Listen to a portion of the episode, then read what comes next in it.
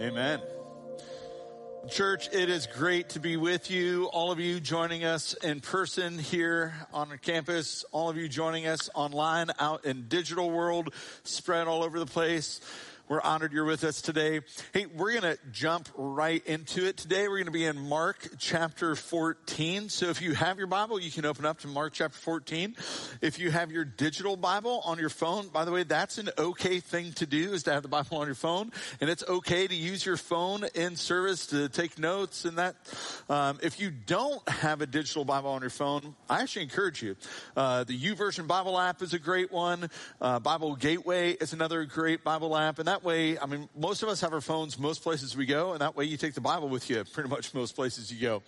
If you want a paper copy of the Bible and uh, you don't have one, that one in the seat back in front of you, that's yours. That's our gift to you. You can take that with you. Uh, Merry Christmas, Happy Thanksgiving. That's yours to keep.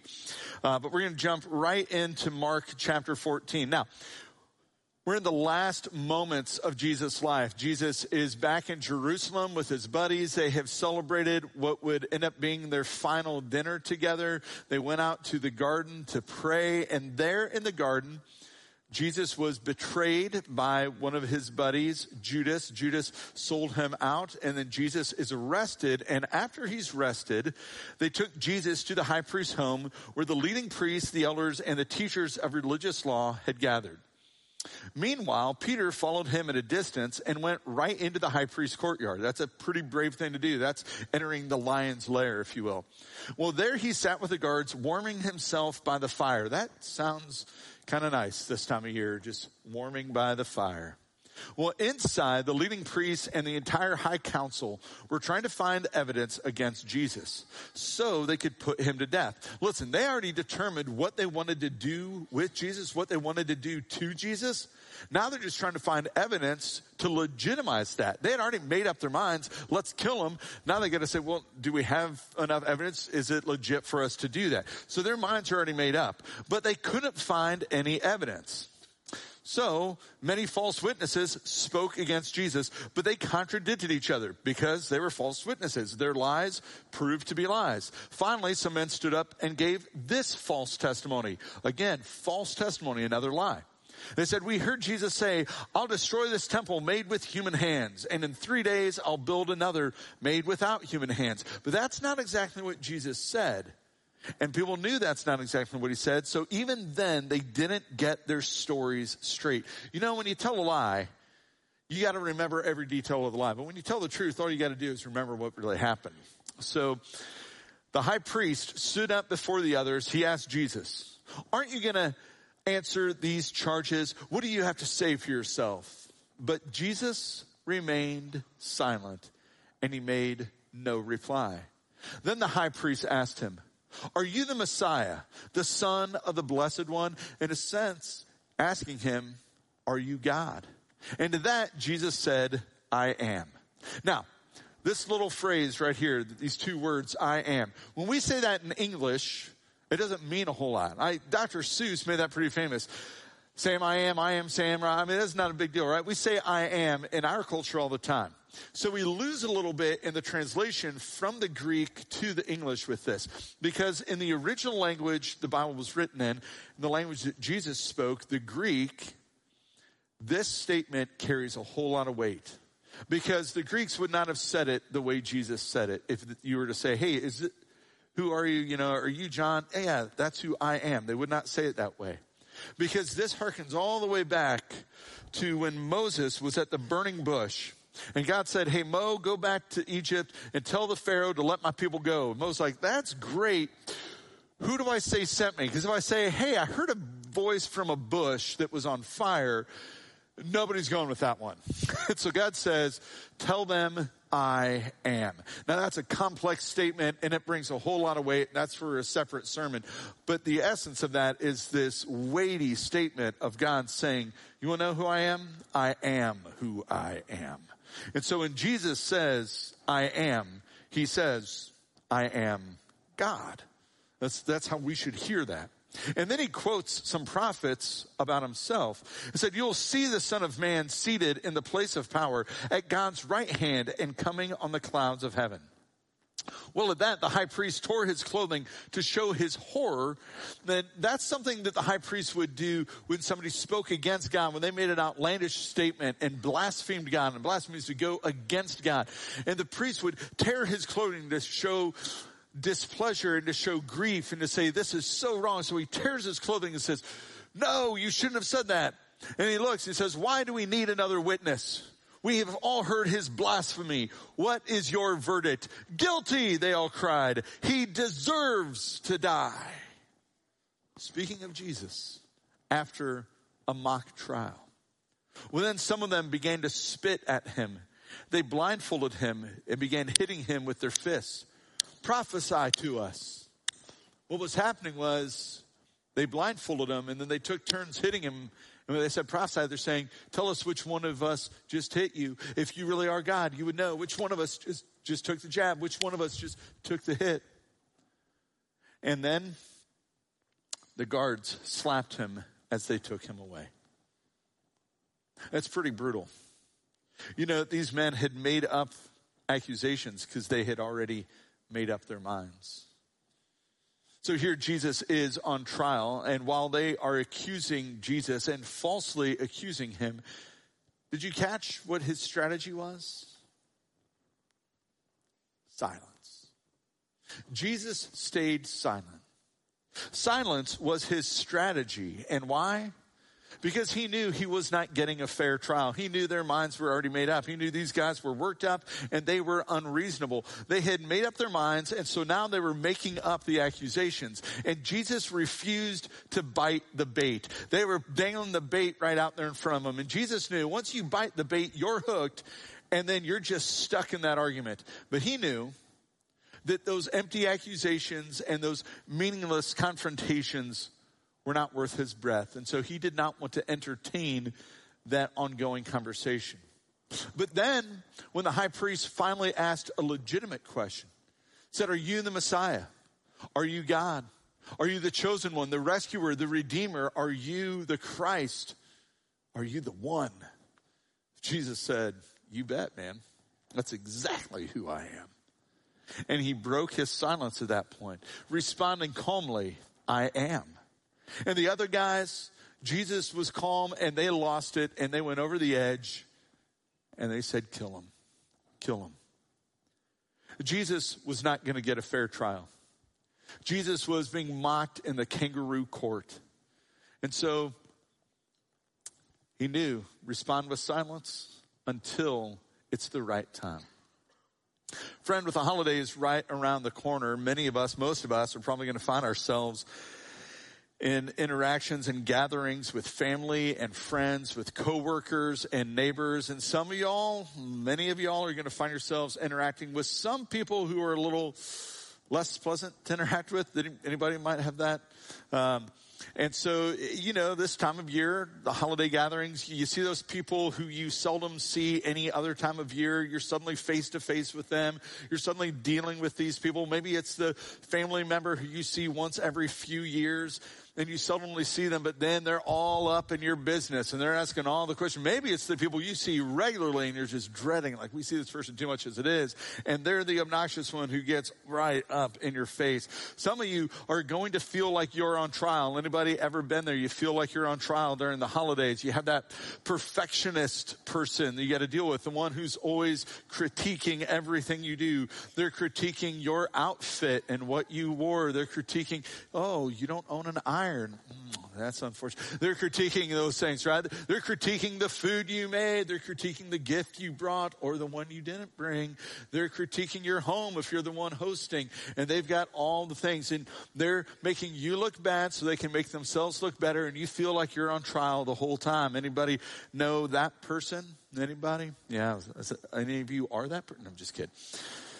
Some of you are like, ooh, I'm next to that person, but don't say that. Don't say that, right? Some of you, you're going to deal with a political analyst. Uh, maybe analyst is the wrong word. The political antagonist, the one who has all the answers to all the problems in the world, and they trace it all back to the other side, right? Those those liberal social democrats, those righteous alt-right Republicans, right? They're, they're going to choose one of those sides, and they're going to go after it, and they've got all the responses, and they're just trying to bait you into a fight. They know you don't agree, or maybe you do agree, but you don't agree enough, and, and you're an idiot if you don't agree with everything they say because they know all the issues and it's all the other side's fault and they're just going to get that motor going, right? They're going to try and get you into the political fight right? They toss out all the things that would stir things up. Maybe you've got the storyteller who tells the dirt on everyone else. And maybe they bring up the dirt on you. They tell the story. They don't even get the details right, but they get the laughs at your expense.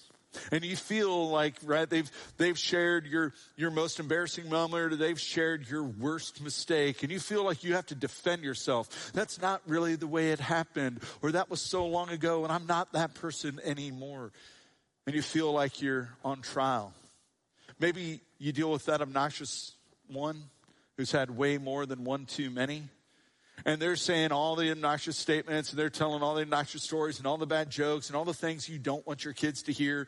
And you feel like you got to defend your kids from that because on the way home, you're going to have to answer your kids with, well, what do all these words mean? Some of you have that person. Maybe, maybe you've got the investigator, or perhaps we can more accurately label the interrogator. The person who's always asking about your spending and your job, your income, your lifestyle, your car, your house, your clothing, your vacations, your retirement, your savings, always asking about your marriage, always asking about your kids, and always willing to offer their better advice on how you should do all of it. Oh, you spent too much on that. You should have gotten this car. Said, oh, you didn't look at consumer reports. Oh, you should do this. Oh, this is how you need to take care of that. Oh, your marriage would be better. Your kids would really be doing better. Your kids would be more like my kids, if only you, right? And what's really sad is sometimes we are those people. I won't ask for a show of hands, but we have all slid into that spot once or twice with some questions we ask. You know, oftentimes some really well intentioned questions come from really good people, people who love God and who actually love you. Problem is, they're just well intentioned dragons. they end up meaning well, but accidentally putting you on trial. Maybe making some assumptions, maybe making some statements that cause you to have to defend yourself. You know, questions that we sometimes ask, church, that we're maybe not meaning any harm, but they can do great harm. I think of gatherings this time of year. You ask the young single person, when are you going to get married? When are you going to find Mr. Right, Mrs. Right? You ask the young couple, when are you guys going to have kids? But you don't know that behind the scenes, that young couple without kids has some dysfunction in their relationship. And they're wise enough that they've spotted it, and they're wise enough they're seeking help for it. They just don't want to broadcast it for everybody else. And they know, they're wise enough to know, hey, if we just add a child to this mix, that won't fix the problem. Listen, if you're in that zone, kids don't fix the problems, they amplify them. In fact, once you have kids, you'll discover problems you did not know you had before kids. Kids are great, but they do that. They surface all kinds of stuff. And so maybe this young couple says, you know, we're not ready. And they're wise to know that. Or maybe, maybe that couple gives some bogus answer, some fake response to hide all the pain and the hurt that's just under the surface because of their infertility. And so they leave there that night and they weep when they get home. They might weep before they even leave the driveway. Because once again, they're facing all the feels that come with that. And I just, I just want to speak to that real quick. If you are that couple, don't buy the lie of Satan. Don't buy the lie of the enemy that says you are somehow lesser of a human, lesser of a man or a woman, a husband, a wife, lesser of a parent because you're wrestling with conceiving. That's just not true. Your value and your worth is not wrapped up in your ability to conceive. Your value and your worth is determined by the fact that there is a God who created you and made you and loved you And your infertility is the part of the just the pain of living in a broken world. But your value, your worth is not determined by that. So don't listen to those lies. And I just want to offer an apology to all the single people as well. On behalf of the entirety of Western culture, you are not less than.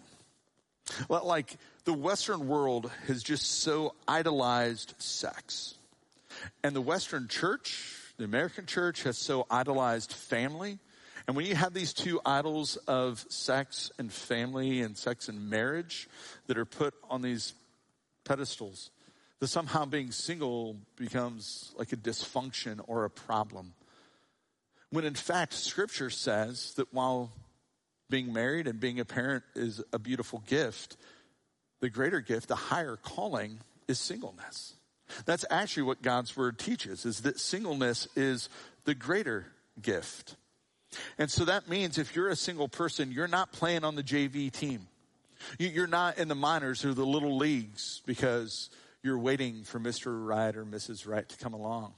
In fact, some of you, you might not be waiting for that person at all. You may be content in your celibate singleness. And we should celebrate that and champion that for you, not as a lesser thing, but as a greater thing. Scripture says that's a greater kingdom service, that you are unhindered by the responsibilities and the worries and the weight. This makes it sound like being married is a bad thing.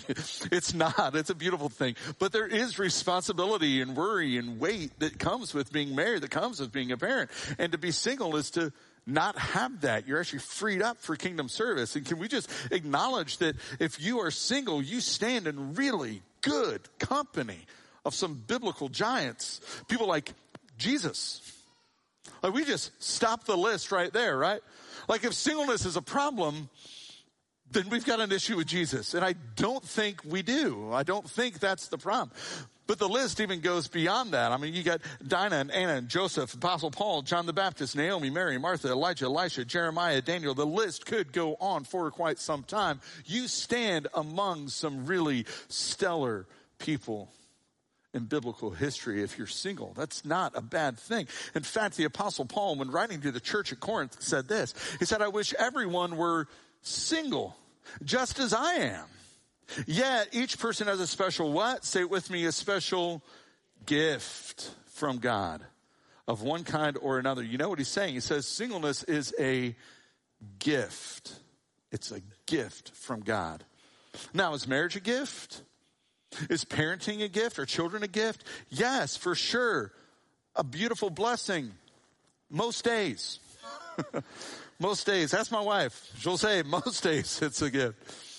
But according to Paul in his letter, singleness is the greater gift. He said, I wish you were freed up to be single, but some of you, you just aren't strong enough. Your self-control, it's lacking and you will burn with passion. And so you should get married so you don't sin otherwise. But if you are able to restrain, choose singleness because you can serve God even greater. Wow. I think we've missed that message somewhere along the lines. But, church, we need to hear it, and we need to be careful not to make the single people or the childless couples in our midst feel like they're on trial and somehow they need to defend themselves against our expectations or our beliefs from our culture of what's right. Paul says some of you just aren't strong enough to be single. But if you are, pursue God. Because when you honor your singleness to God, with celibate singleness for the glory of God, God can do some incredible things with that.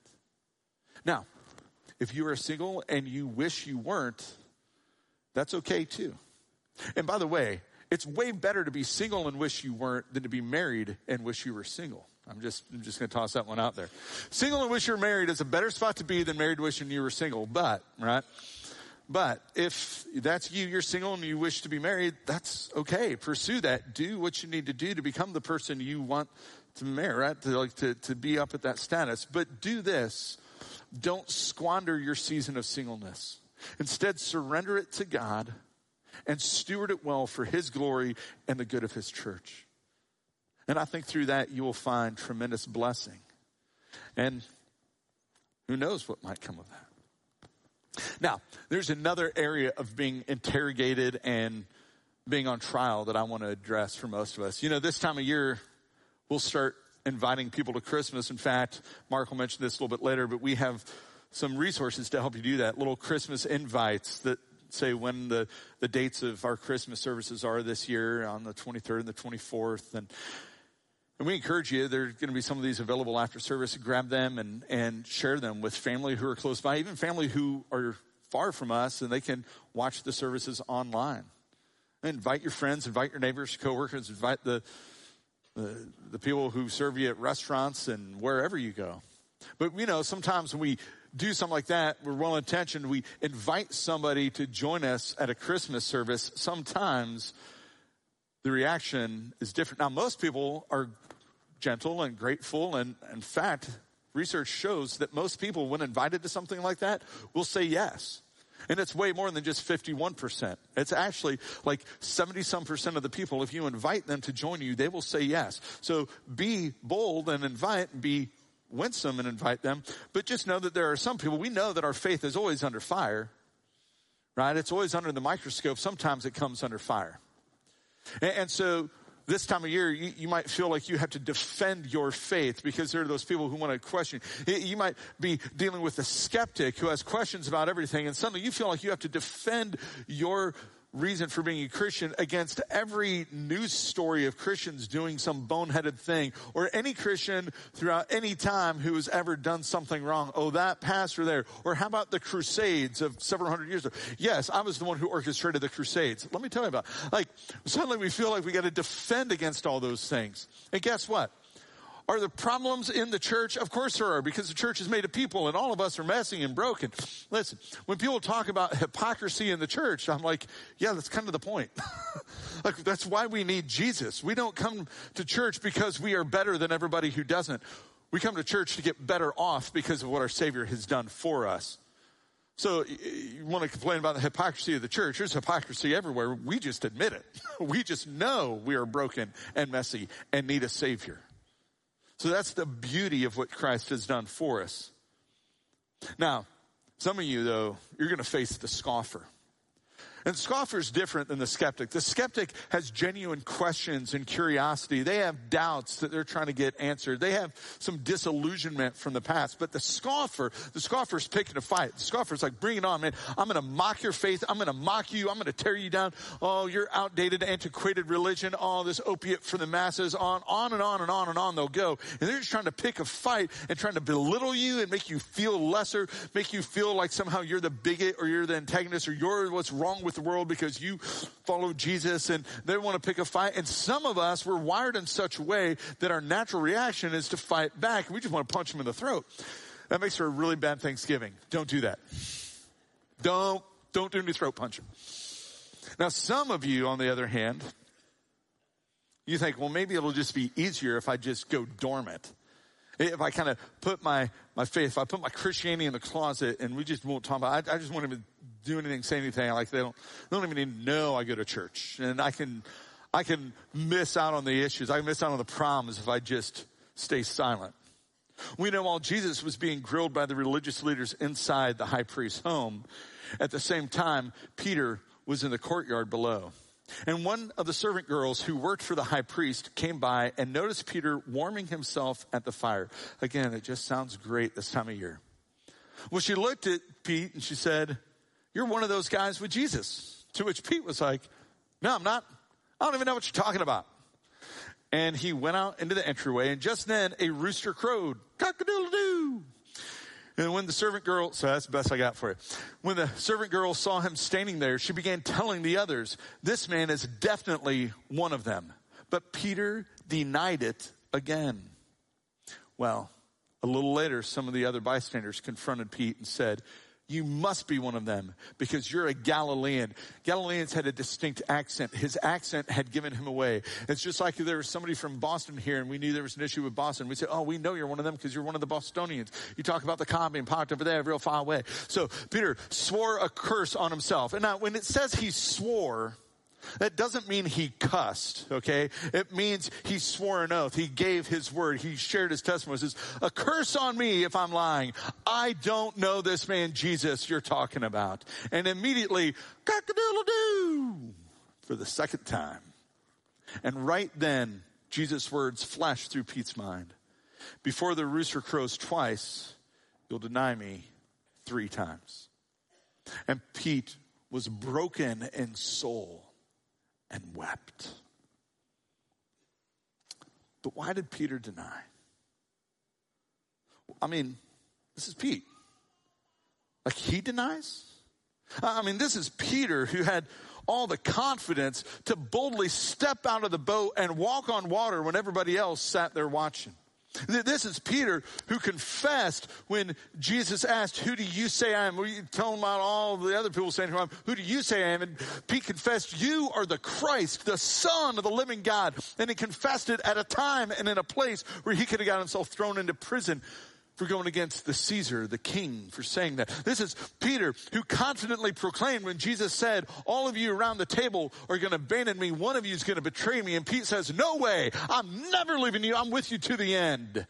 This is Peter, who when they came to arrest Jesus, he confronted the soldiers, pulled out his sword, showed his terrible swordsmanship. The best he could do was lop off an ear. Like that's just, he wasn't swinging. But he was the confident confrontationalist who went after the soldiers coming after Jesus. But now, this same guy, Pete, is the coward in the courtyard? Like, whoa. Pete, why you deny? Because Peter knew Jesus' trial was not legitimate.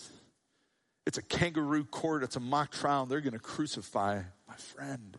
And what they do to Jesus, they might just do to me. Pete was gripped by fear. Now, the beautiful thing is his story doesn't end there. Later, he's restored by Jesus. He's commissioned by Jesus. He helps lead the church in the first century to the point where eventually he is crucified for his faith. Upside down, we're told. He said, I don't even deserve to die the same way my Savior did. But he's not there yet. Now, in this moment, he's still gripped by fear, and I think we can, we can identify with that.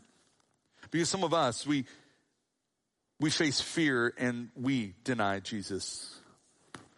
We, we might not speak up when we should. We, we might not speak out when we should. We, we might kind of closet our faith at times because we're afraid of the antagonism that might come our way. I, I don't think many of us generally afraid too often that we're going to be flogged or beaten or spit upon or crucified, though it might feel that way inside.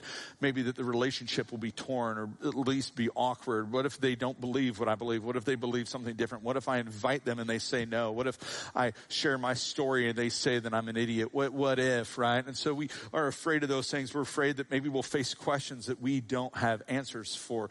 Maybe the skeptic's going to ask something and we're, we're not sure if our faith will will stand up under that? What if we're afraid of being lumped in with all those blaming and belittling and shaming and shouting Christians in that other guard, right? The, the ones on the news who don't, we don't want to be associated with them. Maybe we're just afraid that we won't live up to the holy standard before us. And maybe you are like Peter and you think, there's no way I'd deny Jesus. I would never deny Jesus. Be careful, friend, because your confidence is showing. Are you denying Jesus on the regular? I mean, are there areas of your life that you have yet to surrender fully to Jesus and so you deny him in those areas? Maybe you deny Jesus in your sex or your sexuality, or you deny him in your hobbies and in your fun, what you watch, what you listen to. Maybe you deny Jesus with your money, where you spend it, where you give it, what you do with it. You deny Jesus with your time and what you do with that. You deny Jesus with your relationships.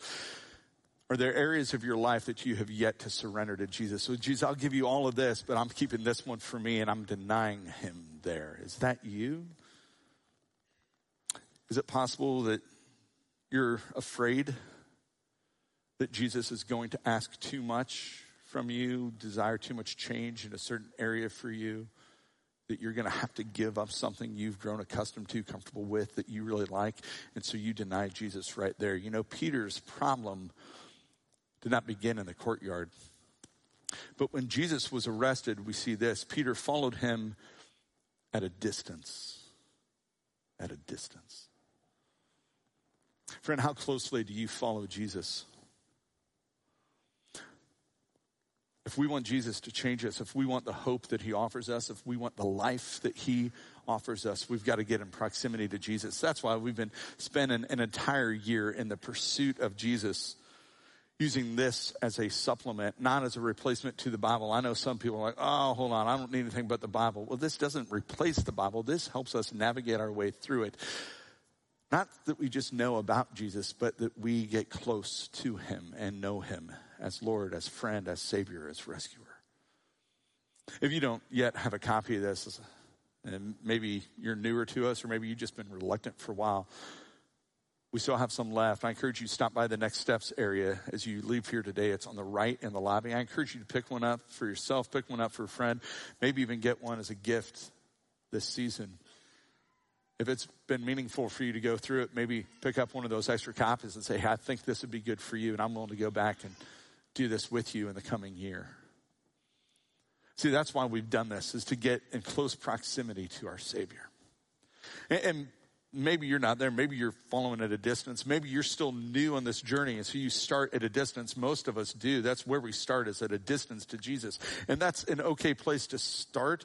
That's a terrible place to stay because if we stay distant from Jesus, eventually we will deny him. Eventually we will deny his power and his presence in our lives. We have to get in close proximity to Jesus. And friend, let me tell you, the further you stand from him, the, the more distance you have between you and Jesus, the easier it is to think you guys look alike. Like, ah, I, I look a lot like Jesus in my life. But after 30 years of following him, what I've realized is the closer I get to Jesus, the less I look like him. In fact, the closer I get to Jesus, I realize, man, I still don't look enough like him at all. And I got a lot of growing to do. And that's why we pursue Jesus because it's only in close proximity to Him that He brings change in our lives. When Peter was asked about his faith, he denied it. When Pete was asked about Jesus, say, you're with him, he said, I don't even know who he is. But when Jesus was asked about his own identity, if he's the Messiah, he said, That's exactly who I am. The same question that prompted Pete to go silent was the question that prompted Jesus to break his silence, prompted Jesus to speak up. So, friend, let me offer just a few suggestions for us on how to deal with difficult situations and people that we might deal with during this season. You know, the first one is don't try to reason with the unreasonable people. There are going to be unreasonable people. What was Jesus' strategy? He stayed silent. He said, It's not worth my breath, not worth wasting my time to get into the empty accusations and the meaningless confrontations. When you bite the bait, you're hooked and you're stuck. He said, I'm just going to avoid that. Now, I've been in some situations with some very dysfunctional, like family at times, holiday gatherings that have been troubling people who belittle and nag, who are overbearing and antagonizing, disruptive, disrespectful, who guilt others. And if you find yourself dealing with those kinds of people, some of those people, it's okay. In fact, it is very wise to create healthy boundaries for yourself to say, there are just some topics, we're not going to go there. We're not going to talk politics at dinner. We're not going to do this when we gather for Thanksgiving. We're not going to talk about that issue or that time or that person. We're not going to talk about this person beyond the back. Maybe you just create some healthy boundaries. And you might need to speak some of those out to other people. Say, hey, by the way, we're just, this is off limits for us. When my mom went into hospice, we thought at first she had just days and then she kind of rebounded. We ended up having about a year left with her. And as we saw the rebound and we knew we were getting some extra time, we did not know how much time we had, but we knew the time, however much it was, was limited. So I asked my mom, I said, Mom, not knowing how many conversations we have left, can we avoid talking politics in those conversations? Because even though we agree on a lot of it, you just get worked up. And of all the memories I'm going to make in the final days with my mama, griping about the Capitol is not one of them. So can we just like maybe uh, like share with me stories of your childhood and your youth and your time before me and you know let's talk about great memories we've made together. Can we can we like land on those? And my mom agreed. She thought that was a good idea. And on the rare occasion that she would start to slip into the political discourse, I'd say, Mom, that's just, that's out of bounds. She'd say, Oh, that's right. And we'd come back and, you know, so maybe you, you need to share with some people, this, this is a boundary for me. This is an off limits thing. Or maybe when they bring something up, you just say, I, I prefer not to talk about that. Or you can just look at the person and say, that's interesting. How about the Bears? How about, you know, whoever your team is, you know, make up a team, get, get real interested in the next two days so you can change the topic, right? Whatever it is, just switch the topics. And you can say, man, I'd prefer not to. And if they keep pressing the issue, say, I'm not comfortable with this. I don't want to talk this. I'm going to go over here. Because there are ways to handle that. And it's not always easy. And I will give you some hope too that sometimes some of those unpleasant conversations, those unpleasant people, eventually we get a chance to speak into it. Some of those dysfunctional things I've dealt with in my family over the years, now years later, I've seen some of them begin asking questions of faith, showing interest in the faith. I've watched some of them surrender to Jesus and walk as people of faith. And I'm hopeful that you can experience the same thing. You know, another thing we witness that Jesus does is he responds instead of reacting. He chooses not to react, but instead to respond. And if you're wondering what the difference is, well, a reaction is often impulsive, while a response is often planned. Now, some of you, this is just your natural way of responding. You are one of those calm people who processes before you speak. Some of you are wired like me. and you're just gonna, woo, like whatever happens, it just comes out.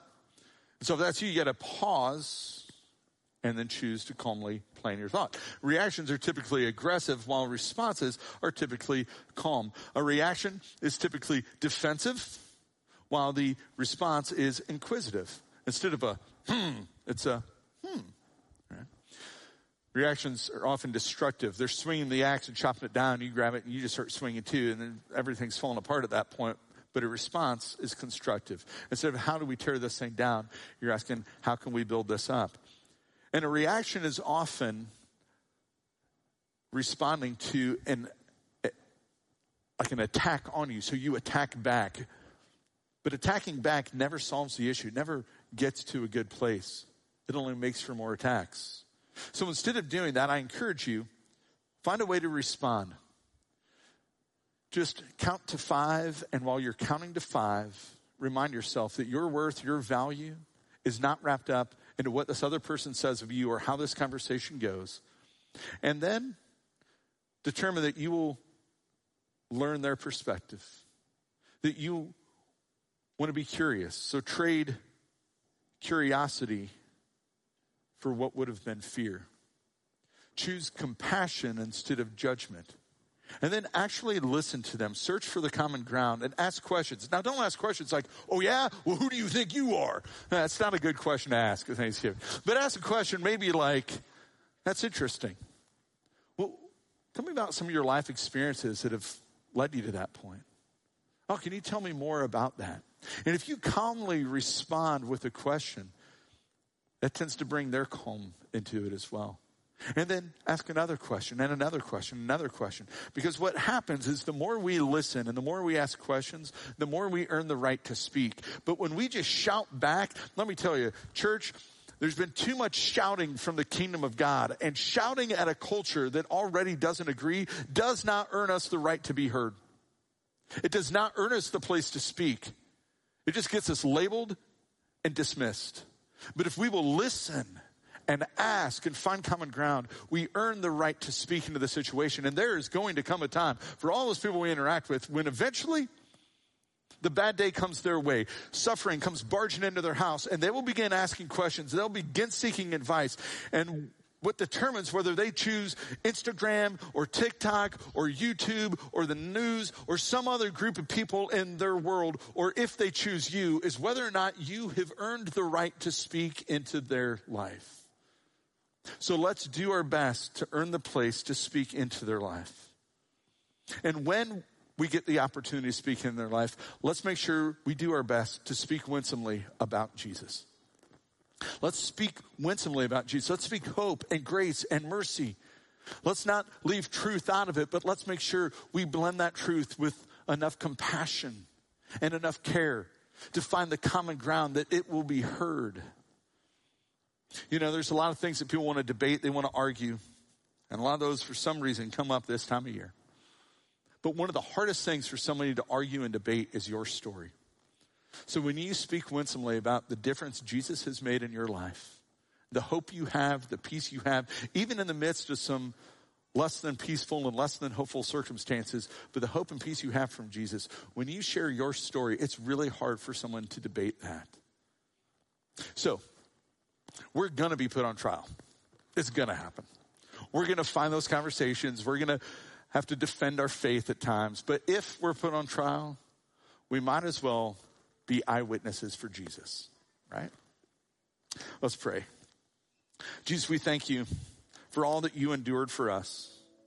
The mock trial, the accusations, and we know that that trial and those accusations led to a crucifixion. What happened in the courtroom of that house when Peter was in the courtyard outside led to brutality. But we know that that cross led to our freedom.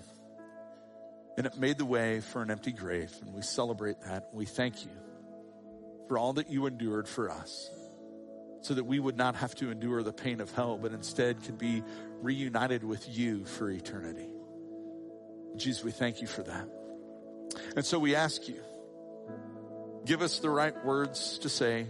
Holy Spirit, give us wisdom to know when to be silent and when to speak. Give us the wisdom to know that when we speak, what to speak, how to speak, how to interact with others in a winsome way. Give us the courage and the boldness that when we get it wrong, to say, I'm sorry, to ask for a do-over and to genuinely hear from another person. God, give us the ability to find common ground so that we can see where somebody else is coming from find some commonality in the story. And God, give us compassion for all of those who are far from you. We thank you. We thank you that that's how you've interacted with us. And God, we desire to be your representatives to all those who are far from you.